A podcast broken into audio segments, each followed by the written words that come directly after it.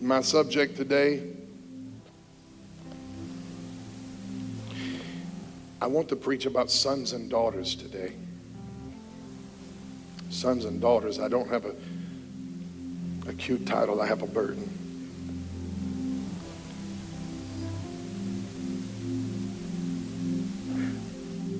I don't know how you and your family respond to things that happened like what happened this past week when a 17 when 17 people were killed at the hands of a 19 year old warped troubled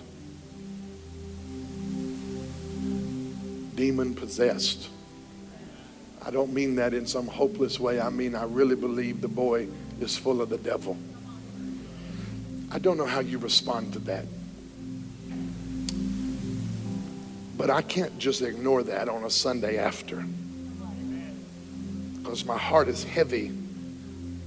Florida's not too far from here. And I think about this was not, oh, this was not in some troubled neighborhood, this was in an affluent neighborhood. Which forces us to understand that the devil has no respect of a zip code. He'll go to work anywhere. And in all these places, we need a real witness of the person of Jesus. And my heart has been heavy. I knew I was going to preach on son and daughters today, but I did not know that I would deliver this message with the backdrop of pain and horror that had been painted this week in our nation as we saw this horrific tragedy happen in Parkland, Florida. But as I watched it unfold on the news stations, I was even more certain in my spirit that this word that God has given me is for today and this thing that I'm going to call this church to do is for this hour. I want you to go to Acts chapter 2, and I want us to read a little more scripture than we are accustomed to reading. But I want to begin with verse 1, and I want us to read through verse 18, which is quite a bit of scripture, but if they can stand to clap for the president, we can stand for the word. And when the day of Pentecost was fully come, they were all with one accord in one place, and suddenly there came a sound from heaven as of a rushing mighty wind. And it filled the whole house where they were sitting, and there appeared unto them cloven or divided tongues like as of fire, and it sat upon each of them, and they were all filled with the Holy Ghost, and began to speak with other tongues as the Spirit gave them utterance. And there were dwelling in, at Jerusalem Jews and devout men out of every nation under heaven. Now, when this was noised abroad, the multitude came together and were confounded because that every man heard them speak in his own language. And they were all amazed and marveled and said one to another, Behold, are not all these which speak Galileans? How hear we every man in our own tongue wherein we were born? Parthians and Medes and Elamites and the dwellers of Mesopotamia and in Judea and Cappadocia and Pontus and Asia and Phrygia and Pamphylia and in Egypt and the parts of Libya about Cyrene strangers of Rome, Jews and proselytes, Cretes and Arabians. We do hear them speak in our tongues the wonderful works of God. They were all amazed and were in doubt, saying one to another, What does this mean? Others were mocking and said, These men are full of new wine. they didn't even know the half of it, amen. But Peter stood up with the eleven and lifted his voice and said unto them, Ye men of Judea, and all ye that dwell at Jerusalem, be this known unto you, and hearken to my words. For these are not drunken as ye suppose, being it but the third hour of the day, or 9 a.m. in the morning. But This is that which was spoken by the prophet Joel. And it shall come to pass in the last days that I will pour my spirit out upon all flesh. Your sons and daughters shall prophesy. Mm, say that with me. Your sons and daughters shall prophesy. Say that with me. Say, my sons. Say, my sons and daughters shall prophesy. And your young men will see visions. And your old men will dream dreams. And on my servants and handmaidens, I will pour out in those days my spirit, and they shall prophesy. Help me today, God. Help our nation. If we've ever needed Jesus before, we need him now. I pray for a cleansing to come today. I pray for a, a breakthrough to happen in someone's heart and mind. I pray for a freedom to preach and to teach the word. I pray you will help us to seize a moment that could be lost. And I pray we would not lose it with apathy and complacency, but we would rise to an occasion that our generation is hoping and praying we will rise to. Father, forgive us for being more interested in how popular we are in social media than we are in our prayer closet. Forgive us for being hungry or for the acclaim and the praises of men than for the approval of God. Forgive us for tearless eyes. Forgive us, Lord, that our quiet time has been too quiet lately. Lord, let us cry out again. I pray, Lord, you'll hear our hearts and our voices today and save our, cha- our nation, save our children. God, save us. I pray you'll give us authority Lord God, authority and power on this earth, Father God, to overthrow the works of darkness. And God, give us love. Love that will bind up the wounds of a generation whose many of them, their hearts are broken. I pray they will not harden their hearts, but we will see a breakthrough and we will see love conquer every dark thing in this generation. Help us to do this today, God. We ask it in Jesus' precious name. And everyone said, Amen.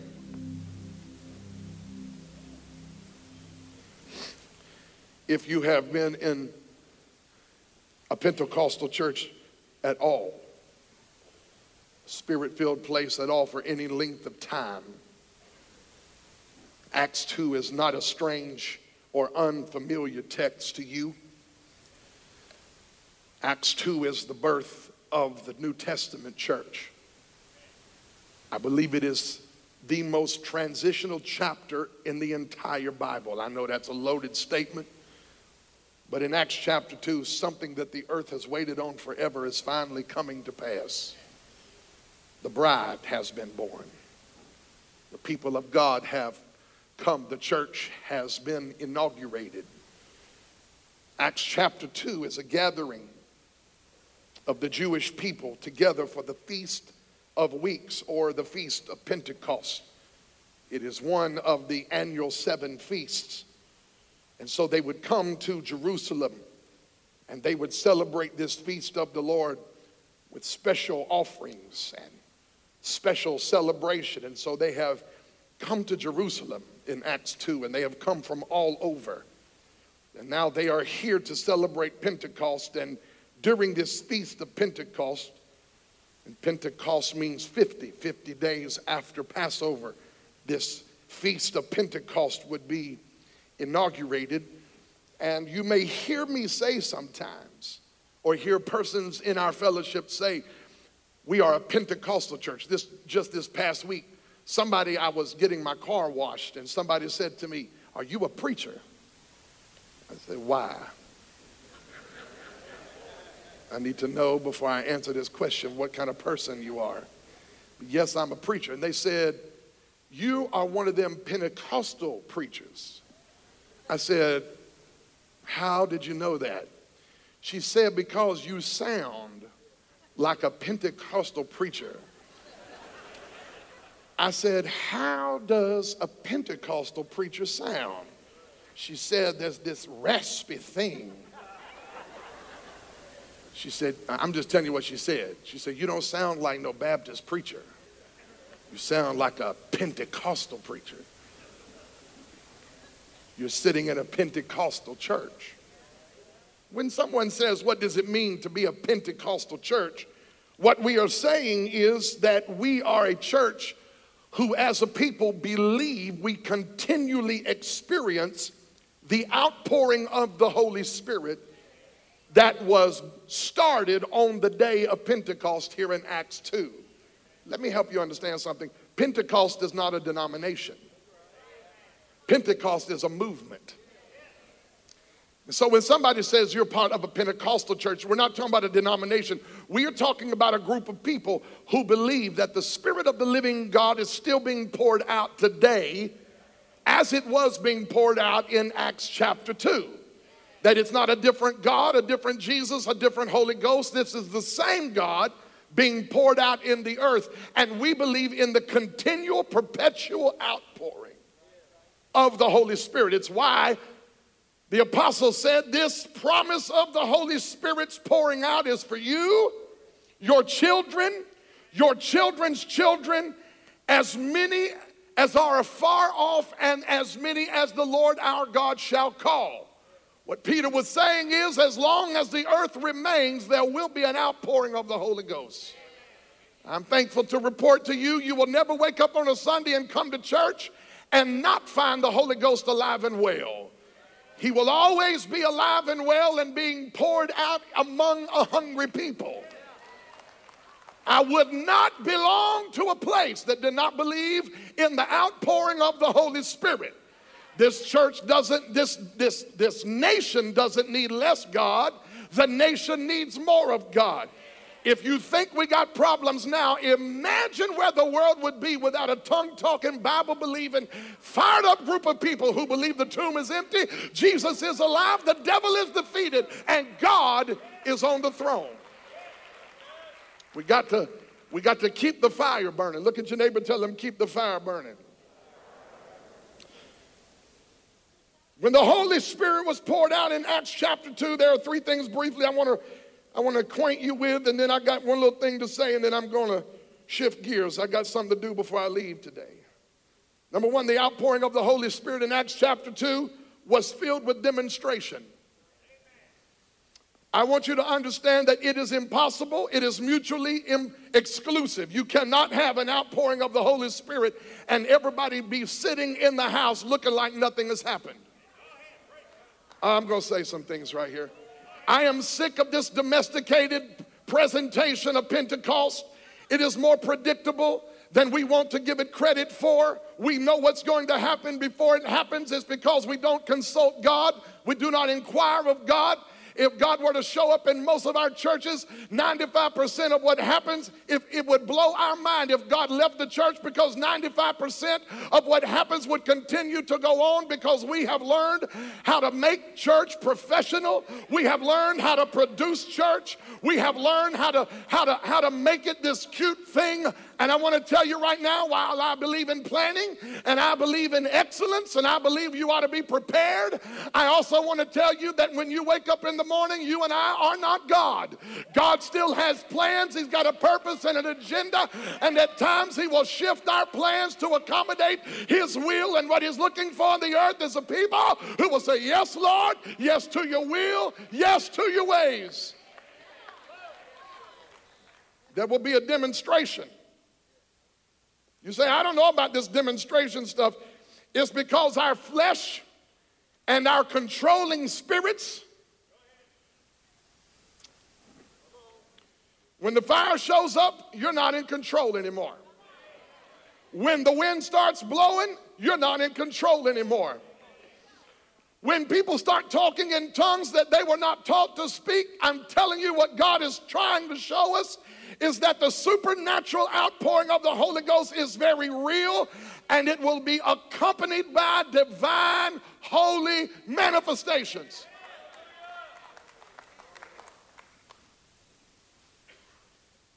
I don't want none of that, preacher, then you don't want the outpouring of the Holy Ghost. But when the Holy Ghost is poured out, I have found that people who said things like, I don't believe in that, I don't want none of that, you come back here and pray for me, I'll get my things together and run to the car. First of all, I don't chase nobody down. Secondly, why would you run from the greatest thing that God could ever give you? The Holy Ghost is not a boogeyman. He does not scare people. He does not frighten you. He does not run the. Listen, let me fix something. There are people who say, well, if you if you let the Holy Ghost be poured out, then you'll run off the harvest. That's foolishness. You might lose some people who are part of an uninterested crowd, but you will never run lost people off with a divine, holy, authentic manifestation of the presence of God. How do I know that? Because the Holy Ghost never runs the harvest off. It is the Holy Ghost that brings the harvest in. Miracles, authentic miracles, never freaked anybody out. When blind eyes open, lost people stop saying Jesus is not real and they start saying, My God, what must I do to be saved? We don't need less of God, we need more of God. The outpouring of the Holy Ghost is filled with divine demonstration. Not only is the outpouring of the Holy Ghost filled with demonstration, the outpouring of the Holy Ghost came in the fullness of time. Say the fullness of time. In fact, the text says that this outpouring came suddenly. Somebody say suddenly. Suddenlies happen when you think God forgot something. Oh, yes. Suddenlies happen when you think God forgot something and you begin to think maybe He's not going to do what he said. So you just start walking through life as normal. And you start doing church as normal. But then you get in a place on a Sunday morning and you get intercepted by a divine strategy and plan of God. And suddenly your prayer meeting turns into an outpouring. Suddenly, sick people get healed. Suddenly, blind people can see. Suddenly, religious spirits start to run. Suddenly, the glory breaks out. Suddenly, the kingdom starts being advanced. Suddenly, people who were not interested in Jesus get saved. Why? Because when God has a divine time and a kairos moment, I don't care how long it's been dry. I don't care how long you prayed and nothing happens. When God says, This is my divine moment, hell cannot stop it. Fire cannot quench it. The devil can't put it out. If God ever makes up his mind to move, it will happen in the fullness of time. And when God says something, it will happen. Not only was this outpouring of, not only did it come in the fullness of time, not only was it filled with demonstration, finally, the outpouring of the Holy Ghost was a fulfillment of prophecy. You understand that what, let me break this down and teach this for a moment. What happened in Acts chapter 2, listen to me, family. What happened in Acts chapter 2 was not a surprise to anybody who's been reading the Bible. Because 850 years before Acts chapter 2, there was a prophet named Joel who stood up in the middle of a great, a great attack you understand that locusts had come and destroyed everything that the people of God had. The Bible said that the locust came in and destroyed the tree. It ate the root, it ate the bark, it ate the fruit, it ate the leaves, it ate everything. That's why Joel said that there's a day coming in the future. There's a moment coming. He said, Oh, hallelujah, I feel the anointing now. He said, I see a day coming in the future when what the, uh, what the caterpillar and the palmer worm and the cankerworm and the locust have devoured. He said, I see that beat up, mangled, destroyed, devastated tree. I see it out there in a field and I see rain falling on that tree. And what it took years for the locust and the caterpillar and the palmer worm and the canker worm to destroy, that tree is going to get rained on. And when the rain falls from heaven on that tree, everything that was stolen will be restored. I want to tell you this morning that your life can feel broke, busted, and disgusted. They may have drug you in and you not feeling like you wanted to be here, having no hope and wondering where God is. But baby, when God gets ready to bless you and God gets ready to rain on you, I don't care how drando shatamayendeo, I don't care how dry your spirit is, when it gets ready to rain, he'll He'll baptize you in deliverance from the top of your head to the bottom of your feet. Somebody in here, you need more than religion. You need more than a 30 minute cute sermonette. You need more than some deaconette smoking a cigarette, driving a Corvette to the dinette teaching you a sermonette. You need a word from Almighty God. And I came to Dambashire. I came to tell somebody we're living in a prophetic moment. And I don't care what God got to do to break you out. He's getting ready to rain on your field, and what has been lost will be restored. Slap your neighbor, holler at your neighbor, yell in their ear tell your neighbor, say, neighbor, it's getting ready to rain. Somebody say, rain on me.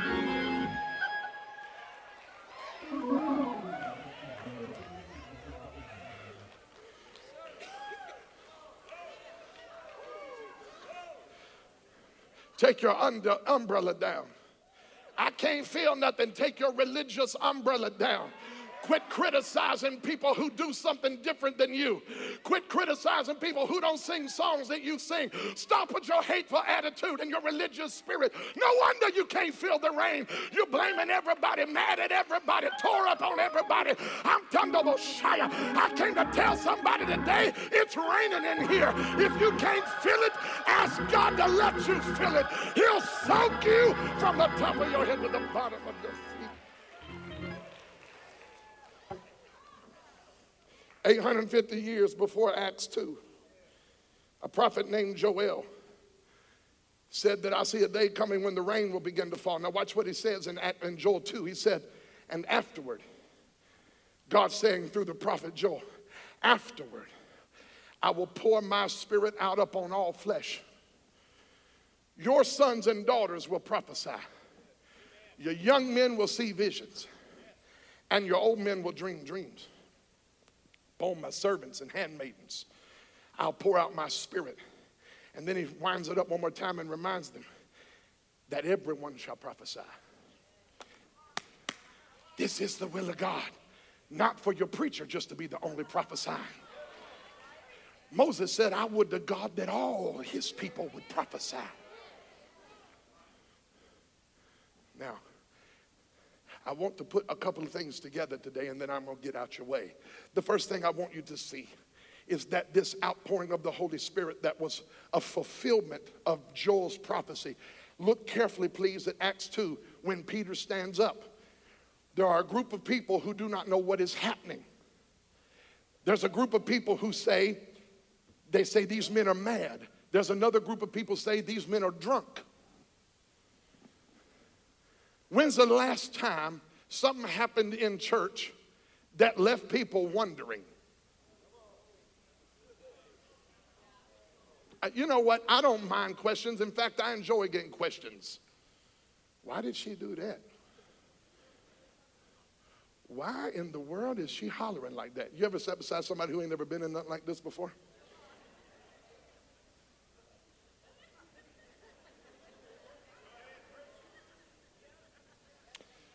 Everybody, listen. I want everybody to understand something. We are normal people having a supernatural experience.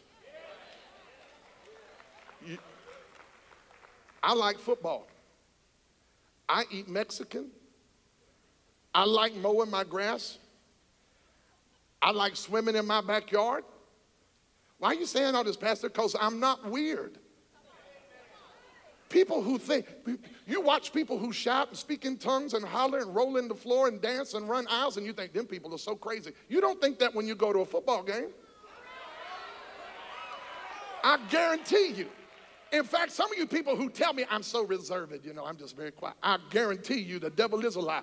You let your favorite team score and you will come out of your skin. Have a nearly spiritual experience and then you come to church and get your, you get your praise police baton out and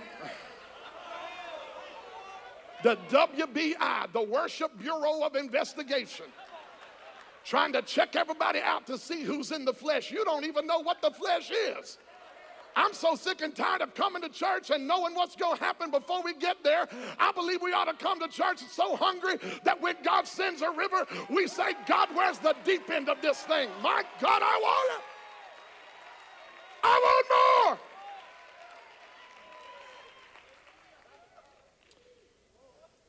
Joel 2 was the prophecy. When it happened in Acts chapter 2, listen carefully they began to say these men are crazy. Some said these mock, mocked and said these men are drunk.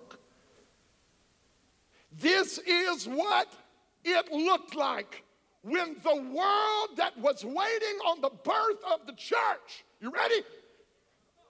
Thousands of years of waiting for the church to come on the scene. And what does she look like when she shows up? A bunch of drunk people.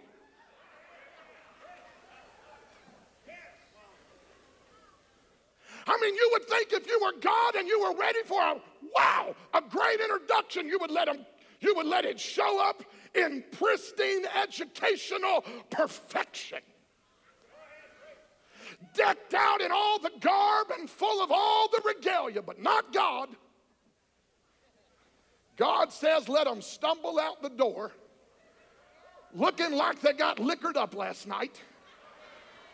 I didn't make this up, the Bible said it. The Bible said they declared these men are drunk. Why? Because they look drunk. And Peter stood before the men and the women there and said, Let me clear up the matter. These folk are not drunk as ye suppose. In fact, who would get drunk at 9 a.m. in the morning? Come on, you drunk people, or you ex drunk people. I hope they ain't no drunk people. My God, let me preach. I'm prophesying. How many ex alcoholics do I have in here? Come on, lift your hand. Don't be ashamed. How many ex alcoholics do I have in here? Praise God for grace. Amen. How many would agree with me? And I've never been an alcoholic and I'm thankful for it, but I'm, I'm, I'm just surmising here that nobody got drunk at 9 a.m. in the morning. Most people, some of you are like, well, I kind of did. Thank God for grace. Hallelujah. How many normal drunks can attest to the fact that you didn't get drunk at 9 a.m. in the morning, you got drunk at night, right? Come on, somebody. The point is, these men were not drunk. It wasn't even the time of day for drinking. So, what is it? Why are they stumbling around and why are they walking under the influence of a power and a glory? What, what is up with these men? Peter said, I know what it is. I've been studying the Old Testament. I'm a scholar in the Old Word here. I've been walking with Jesus and I know what Joel said in Joel chapter 2 and what we're seeing. This is what Peter said in Acts chapter 2. What we're seeing happen right here on the day of Pentecost was prophesied 850 years ago by a man named Joel who said these words It shall come to pass after afterward that I will pour out my spirit upon all flesh. Your sons and daughters shall prophesy in these last days. Here's what happened, don't miss it. When the Holy Ghost was poured out in Acts 2, it began a period of time that is still occurring right now. It's called the last days. Don't miss this. You say, Pastor, how in the world can it be the last days and it's 2,000 years since Jesus, since, since Pentecost and Jesus was resurrected? How could it be that we are living in the last days? We've been living here 2,000 years. That's a long time. If you want the answer for that, you got to go to 2 Peter chapter 3, where Peter says that God is not slack concerning the promise of his return. I'm in 2 Peter chapter 3, verse 8 and 9. The Bible said that Peter declared these words God is not slack concerning his promise to return. He's coming back, but there's a reason he hasn't come yet. And the people that are scoffing at the church saying, Where is he? Where's the sign of his coming? You keep telling us he's coming. Where is Jesus? I want to tell you where he is. He hasn't come yet because he's waiting on your dry hide to get born again. It is the mercy of the. Yes, I said it. There are some media moguls that mock him Sister Joy and all the sisters on the view, I want to tell you on Sunday morning, not only do I talk to Jesus, but this morning he talked to me. How? I heard his voice and I know he is alive. and they say, Where is the sign of his coming? And I'll tell you why he hasn't come yet. Number one, he has a different way of measuring time. We look at all these thousands of years, 2,000 years since the promise, and we say, well, where is he at? It's taken him a long time, 2,000 years. The problem is that one day with the Lord is as a thousand years, and a thousand years is as one day. So what seems like thousands of years to us has really been two days to God. That ain't a long time. The second reason Jesus hasn't come yet is not only does he measure time differently, he's made himself a promise. He's going to leave the door open to the ark as long as he can. He's not willing that any man or woman should perish, but that all should come to repentance. Why hasn't oh, why hasn't Jesus returned yet? Because he loves people. The moment he comes, it will be like the moment when Noah was in the ark and God shut the door of the ark and no one got in and no one got out. I'll tell you today, you should not mock at the mercy of the Lord. You should fall down and you should say, God, thank you for another day of mercy. If you will confess your sins, he is faithful and just to forgive you and to cleanse you and I from all unrighteousness.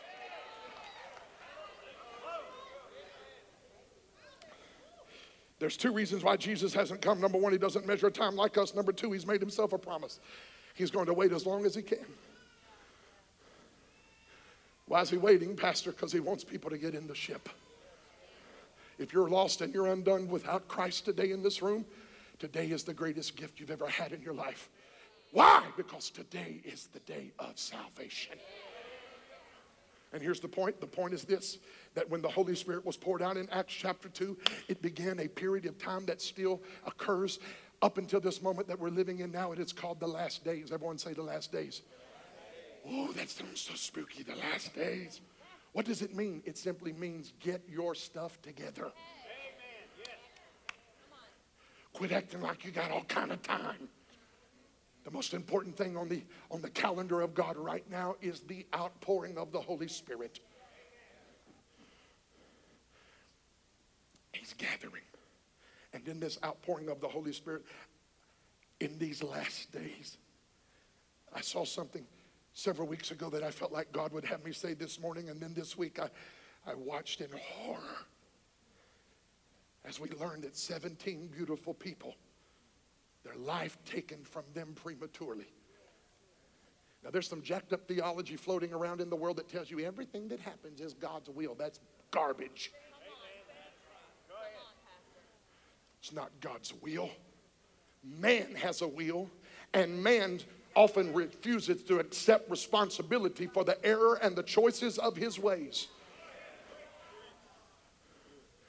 This young man 19 years old, adopted as a child, who had to live through his father dying of a heart attack. And several months ago, his mother died of the flu and complications with it. He was troubled over a relationship. And the gravest part about this is it seems that he was reaching out for some kind of attention. Now, I want you to hear me clearly tell you today there is no excuse for what happened this past week.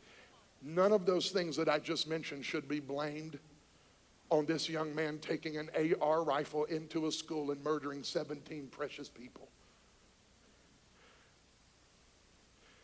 But I am bothered by the fact that oftentimes we are so busy, so consumed, that we don't hear the cry of those who are needing help. You don't have to clap. There's a real mean spirit floating around. And uh, listen to me. I want you to hear me clearly. There's no excuse for what happened. But we should learn from some things that happened. If you don't take personal inventory after something like that and say, is there anything I could do?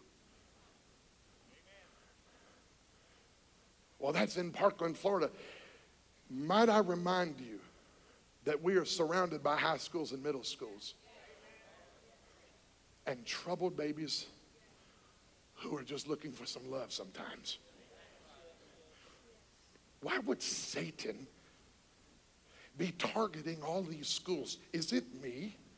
Or is there an increase of attack against sons and daughters? Why would Satan turn our schoolhouses into war zones? I'll tell you why because he's nervous of the prophetic destiny that has already been pronounced over a generation that is on the earth in a period of time called the last days. He doesn't even know who or what they look like. He just knows this like Moses, I got to find them before they grow up and become who God called them to be. So I'm going to try to kill them when they're a child. Like Jesus, I got to find him before he grows up and heals the sick, raises the dead. I got to kill him before he becomes a grown man and walks into his purpose. There is a reason why the devil is entering the minds of troubled people, walking onto the property of our sons and daughters and trying to destroy a generation. And here is the reason because your sons and daughters shall prophesy.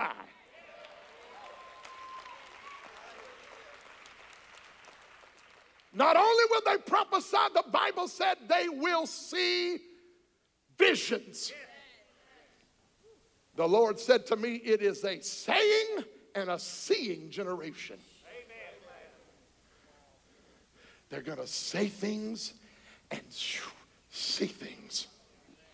And because of the prophetic voice and the prophetic eye that God has placed on a young generation, you say, Pastor, I just don't know if that generation has their act together and they don't have all their theological ducks in a row. Do you think God cares? Do you seriously think God cares that they haven't run to school and, and, and, attained their PhD yet? They don't even care. What they know, listen, what this generation knows is passion. What they know is reckless abandon. What they know is that when they get their mind made up to do something, they see things no other generation can see. They, stop telling me that all young people are lazy. They are not.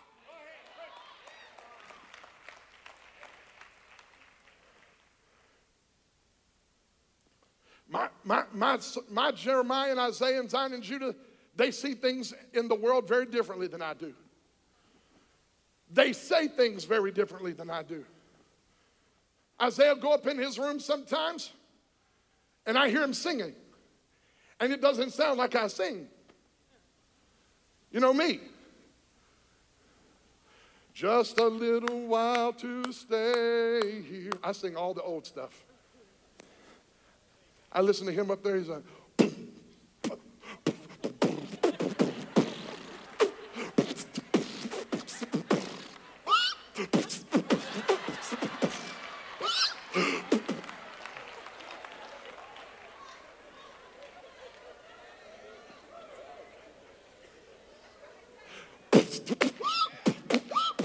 no, no, not today. Not today. Not today, devil.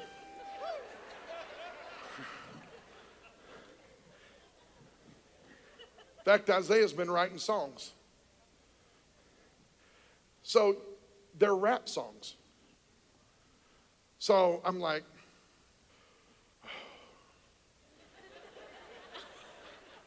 I can't wait to hear it, son.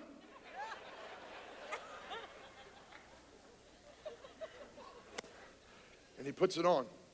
And I'm like, bro, yo. That's what he says. Yo, dude. Remember Nemo? Turtle Man. Offspring Jelly Man. Never mind, never mind. Okay. Back, Wallace, back. Focus. He's like, yo. Dad, listen to this song. So he puts it on. And it's like got this different beat. And there's no organ. And I'm like, how can God move without an organ? And the beat drops. When the night comes on, I'm going to keep on singing. God got me in his arms, I'm swinging. He gave me life, I'm going to keep on living. What's the next line? He paid my price. I'm going to keep on giving.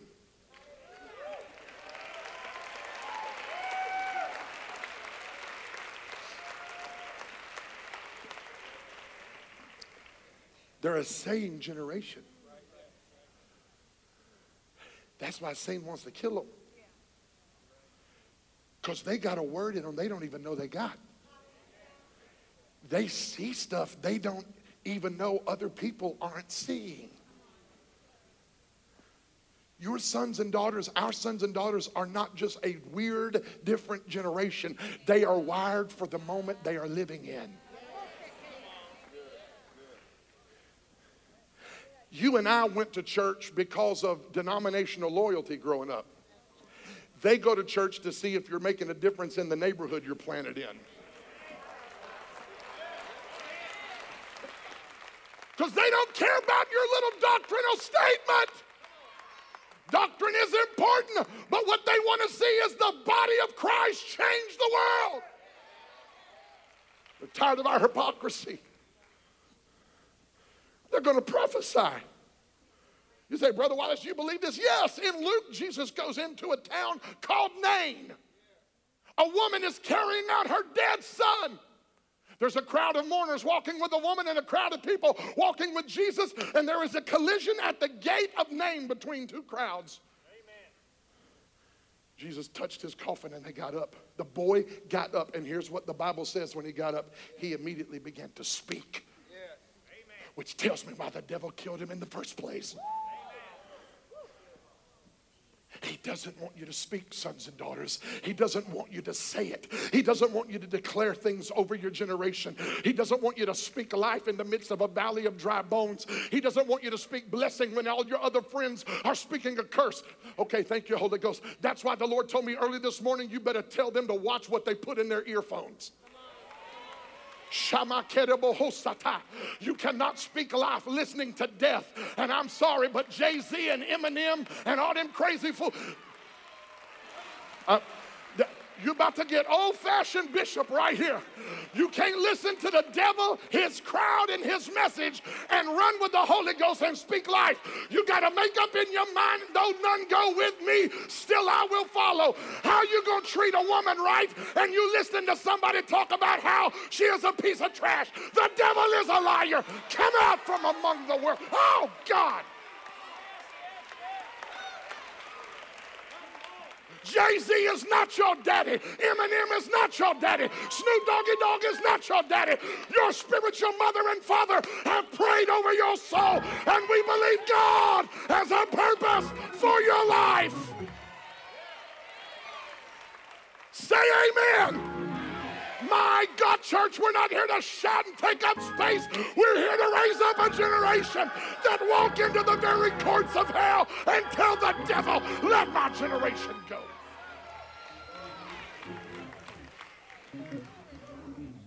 Well, I'm mad now. I want you to hear me. There's a reason why this generation's under an attack. It's because you've got a prophetic destiny to speak life.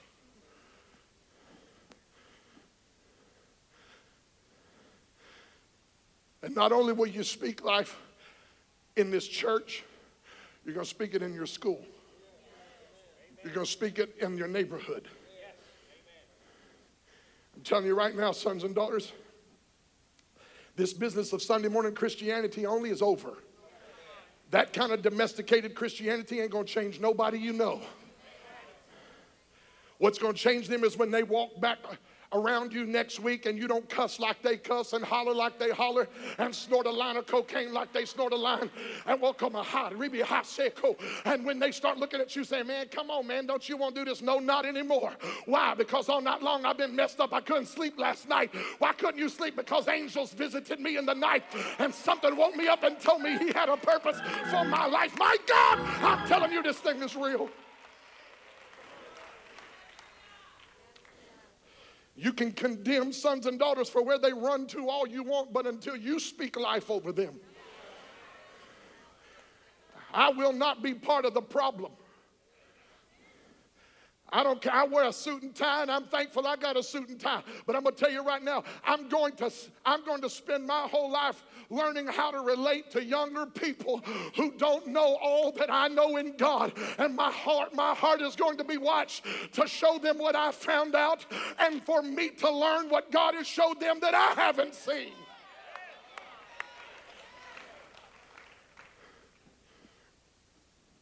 So sometimes we get in the car and we don't listen to the Gaithers.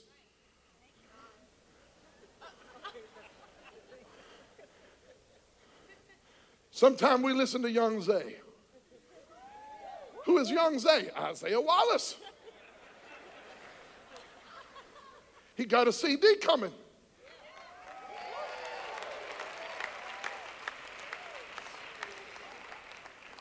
Sometimes I turn my hat sideways and get a gold chain with him.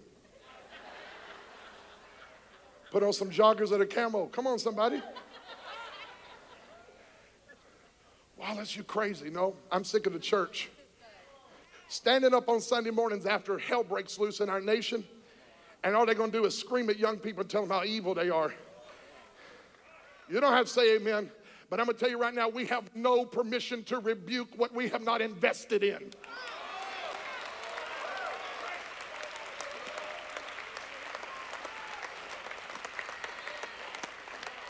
Because you can't correct somebody you don't have a relationship with. That, that ain't correction, that's punishment and pain.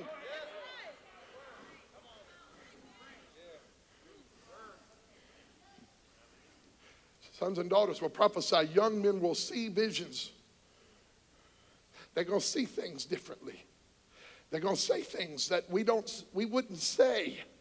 They're going to reach up in the atmosphere and grab a phrase from the Holy Ghost and just begin to declare it and it change a whole generation.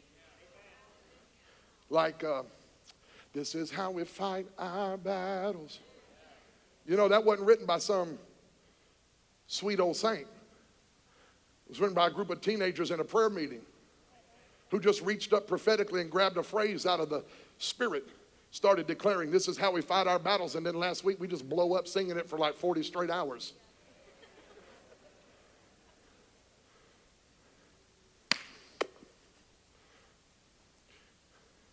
As painful as it was for me to watch, and I'm rounding up, as painful as it was for me to watch what happened this past week in Parkland, Florida, and it was painful, and I wept tears. But I walked away saying, I'm more convinced now, Rick Smith, than ever before. The devil is scared to death. Pastor Josh, Pastor Quantel, the devil is scared to death. That's why he possesses the mind of a troubled 19 year old boy and tells him he's a murderer and a gunslinger. And he runs into school like a coward and kills 17 precious souls. Why? With one young man, an entire nation felt a grip of fear. And I feel the Holy Ghost on me right now if Satan can use one troubled mind to stir up a, a fear in an entire nation, then I just believe God is about to turn the horn upside down over one. His name is David. I don't know where he is right now. He's on the backside of his daddy's sheep field handling some sheep, but God's about to call him into the palace because God's getting ready to anoint a young man and a young woman. If one young man can turn an entire nation to fear, then one Holy Ghost filled young man or young lady can walk to the forefront of a generation that is confused and has lost their way. My God, I believe that God is getting ready to put a stone and a sling in the hand of a young man and a young woman, and they won't need my armor and they won't need Saul's armor. They know how to do battle in the name in the name of the Lord. Giants are going to fall in this generation. Somebody shout with me, giants are going to fall. Somebody praise God with me, giants are going to fall. All it takes is one. When David slayed Goliath, it wasn't that he fought every single one. He killed one giant, and the rest of Israel said, Blessed Lord. If that young boy can kill that Goliath, pull my sword out, devil. If it's a fight you want, it's a fight you've got. And they ran the Philistines off the land, and God gave victory to an entire nation because of one boy. And here's what I came to tell you. I believe the Lord is asking us to be a church that will take this generation in and we'll love them and we'll lay our hands on them and we will bless them and we will accept the prophecy and we will accept their visions. We will have to pastor them. We'll have to love them, but we'll build relationship with them. And we'll let them know you don't have to run to a crack house to find hope. You don't have to run to a whorehouse to find a mother or a father. I take and accept, and I really do take seriously my role as a spiritual father of this house. I mean that. It drives me to my knees daily. But I'm not the only spiritual father in this house. This needs to be a fathering and a mothering house. And there are some people who talk in tongues that either need to accept their role as a father and a mother in the kingdom or stay quiet because your hypocrisy is slowing down our credibility. They don't want to see us speak in tongues and fall out, but not care about them when they're broken. Gangbangers are gangbangers because they're looking for a place to love them.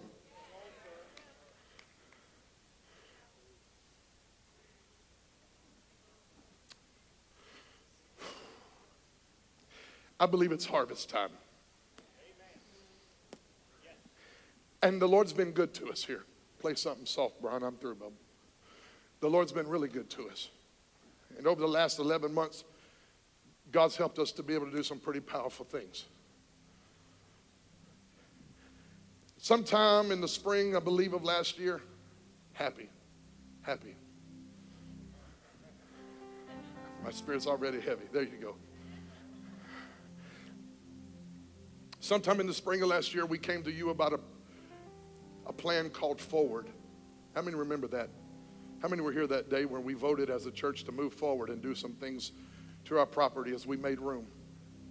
I want to give you a report on that today. Since we had that first meeting to date, we have number one, renovated and expanded our children's sanctuary and classroom area. Can we give God thanks for that? How many, how many have ever been back there to see what your babies worship in? Isn't it pretty incredible what's happened?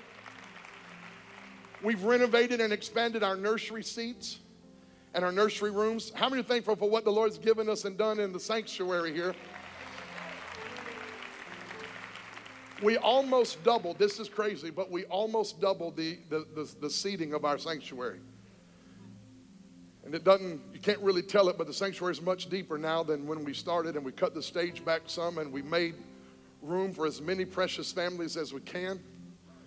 Not only have we re- renovated and expanded the main sanctuary, but updated our sound lighting. How many know it sounds and looks pretty incredible in here, right? Can we thank God for His blessing? This is something that happens when you begin to renovate. You start finding stuff that you didn't know you had problems with. But this building had a massive electrical issue. I mean, there was nothing in code. And when we started tearing stuff out, we found out how messed up this thing was. And so I am grateful that we were able to completely renovate and restore our power. We had a dirty power. It's called dirty power. It's not a good situation. And we couldn't figure out why we kept losing lights and losing speakers and losing electronics. It's because we had a power problem. And we were grateful that we found it. And how many are thankful that God helped us to fix that? So we give God praise for that. And the Re- Redemption Gymnasium. How many been in the gym? Anybody been in the? Some of you were like, we were there 16 weeks. How could we ever forget? We renovated the gymnasium, and uh, it's pretty amazing to see Christmas share in the gymnasium this year. A number of schools use that gymnasium on a weekly basis for their practices. Different groups come in, and then, of course, our youth group and different events that we have going on. It's a very used place, and it's just right behind us. For those of you who've never seen it, it's right behind us on the next block over, the Redemption Gymnasium. And finally, we added an additional parking lot out on the side. All this is in preparation for the future. I feel like God spoke to us, and the entire church voted unanimously, which is amazing. We felt like God was saying, prepare for the future. But today, I don't think it was coincidence. I think it was just an affirmation. Not that I needed this kind of affirmation, but I'm reminded because of the pain that happened this pain that was inflicted this past week on our country. I'm reminded the importance of investing into sons and daughters. So today, we're going to turn our attention not to the sanctuary, not the parking lots, not the gyms, not to electrical systems. We've done all that. Today we're going to turn our, our eyes to a generation of sons and daughters. And I want you to watch this quick video. It's going to take just two minutes. And then I'm going to come back with the most important thing I've announced in a long time in this church. And if you leave, you're going to miss it. And I don't want you to miss it. So, watch this video and receive what God is putting on our hearts.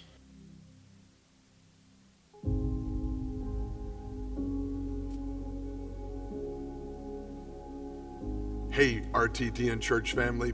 Listen, we have been in an amazing season of expansion here on our campus. As you can see, our sanctuary has been renovated. We just came out of the gym, gymnasium, which has been renovated. We renovated our children's space, added new parking lots. The Lord's been good to us as we prepare for what God is going to do in our future. But our expansion has not stopped. It's now time for our church to turn our attention to our sons and daughters.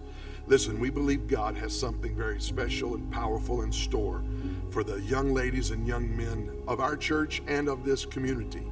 And because of that, we're going to turn our hearts toward our youth building as we continue our expansion here at Redemption to the Nations Church. As you can see, our youth building has been demoed and is simply awaiting the financial resources to begin the renovation, putting it back together so that all of our sons and daughters have a place to call their own. Listen, this building is going to be outfitted so that it can provide a place for tutoring, place for our young people to hang out after school. They'll have a sanctuary in that in that building, breakout classrooms, uh, a cafeteria, a place to eat, a small kitchen area to provide snacks for them when they're here. It's going to be an amazing place. It'll be a place that's inviting, a place that these sons and daughters of this house and of this city will want to hang out, and a place they can call their own. Now, this is where I need you to help me. Today, I want to announce that on March 11th, we are going to be receiving for the first time ever an offering that will be 100% dedicated to the building and the renovation of this new youth building. I am calling on and challenging every single person in our church family, from our children, from our young people, our youth group, our mothers and fathers, grandmas and grandpas. Listen, if you believe in the young people of this house and in the youth of this city, we're going to do everything we can over the next several weeks to prepare the greatest offering we have ever brought to the Lord so that those dollars can be every single dollar directed to the renovation and the expansion of that youth building. I'm very excited because I've seen the growth in our young people, Pastor Quantel, Pastor Josh. Kaylee and Lisa, they have a vision for this. We, we believe God is calling us to make a difference in this community. And we have the building, we have the space. Now we just have to put the dream into reality, and we need you to do that. So here's what I'm asking you to do over the next several weeks. I'm asking you to get the greatest offering, the largest offering we have ever given. I want us to get ready to give it on March 11th. Every single penny of that offering is going to be used for the $1.3 million renovation of our youth building. And when we get through, we will have a place right in the heart of this city your sons and daughters and for the sons and daughters of this community to find a, a place of safety, a place of spiritual wholeness, a place where they can find Jesus, and a place where our sons and daughters can be welcome and just ex- experience life together in the presence of the Lord. Listen, this is how we're going to move forward together. We've got a great sanctuary. Our children's facilities have been renovated. Our parking's been renovated. Our gymnasium's been renovated. God's blessed us. But now it's time to turn our attention to the one of the most important generations on the earth right now, and that's our young sons and daughters. We believe in them. I believe our church believes in them. And on March 11th, we're going to give every single person an opportunity to bring an offering. I believe it's going to be the biggest offering that we've ever received in one offering at the Redemption to the Nations Church in its history. Do whatever you can. Sell whatever you can. I want you to get the greatest seed in your hand for our sons and daughters because we believe that God has an amazing thing in store for them and it's planted right here in this campus in the heart of this city. March 11th, it's a forward offering. We're moving forward together, every generation is going to participate as we continue to expand on this campus and make room for the harvest that God has for us. I love you, RTTN family. The best is still yet to come, and I can't wait to see what God is going to do through you on March 11th. God bless.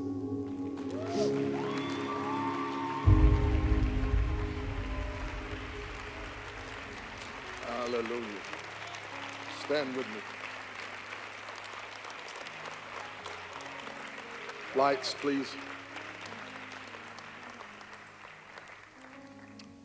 Turn the lights up, please.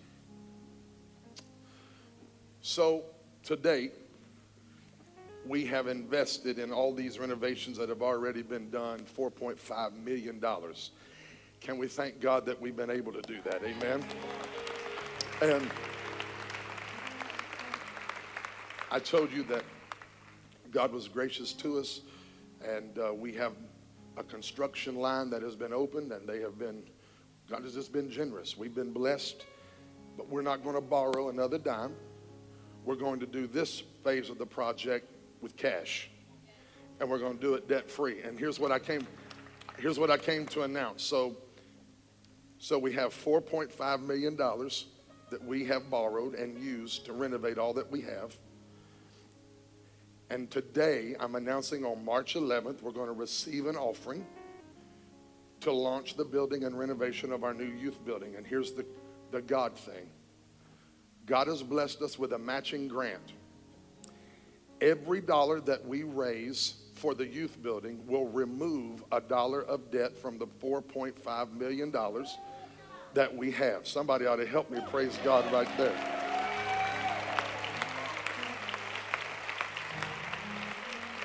So, if we raise a, Devin leaned over to me when I sat down. She said, We need to believe God for a million dollars on March 11th.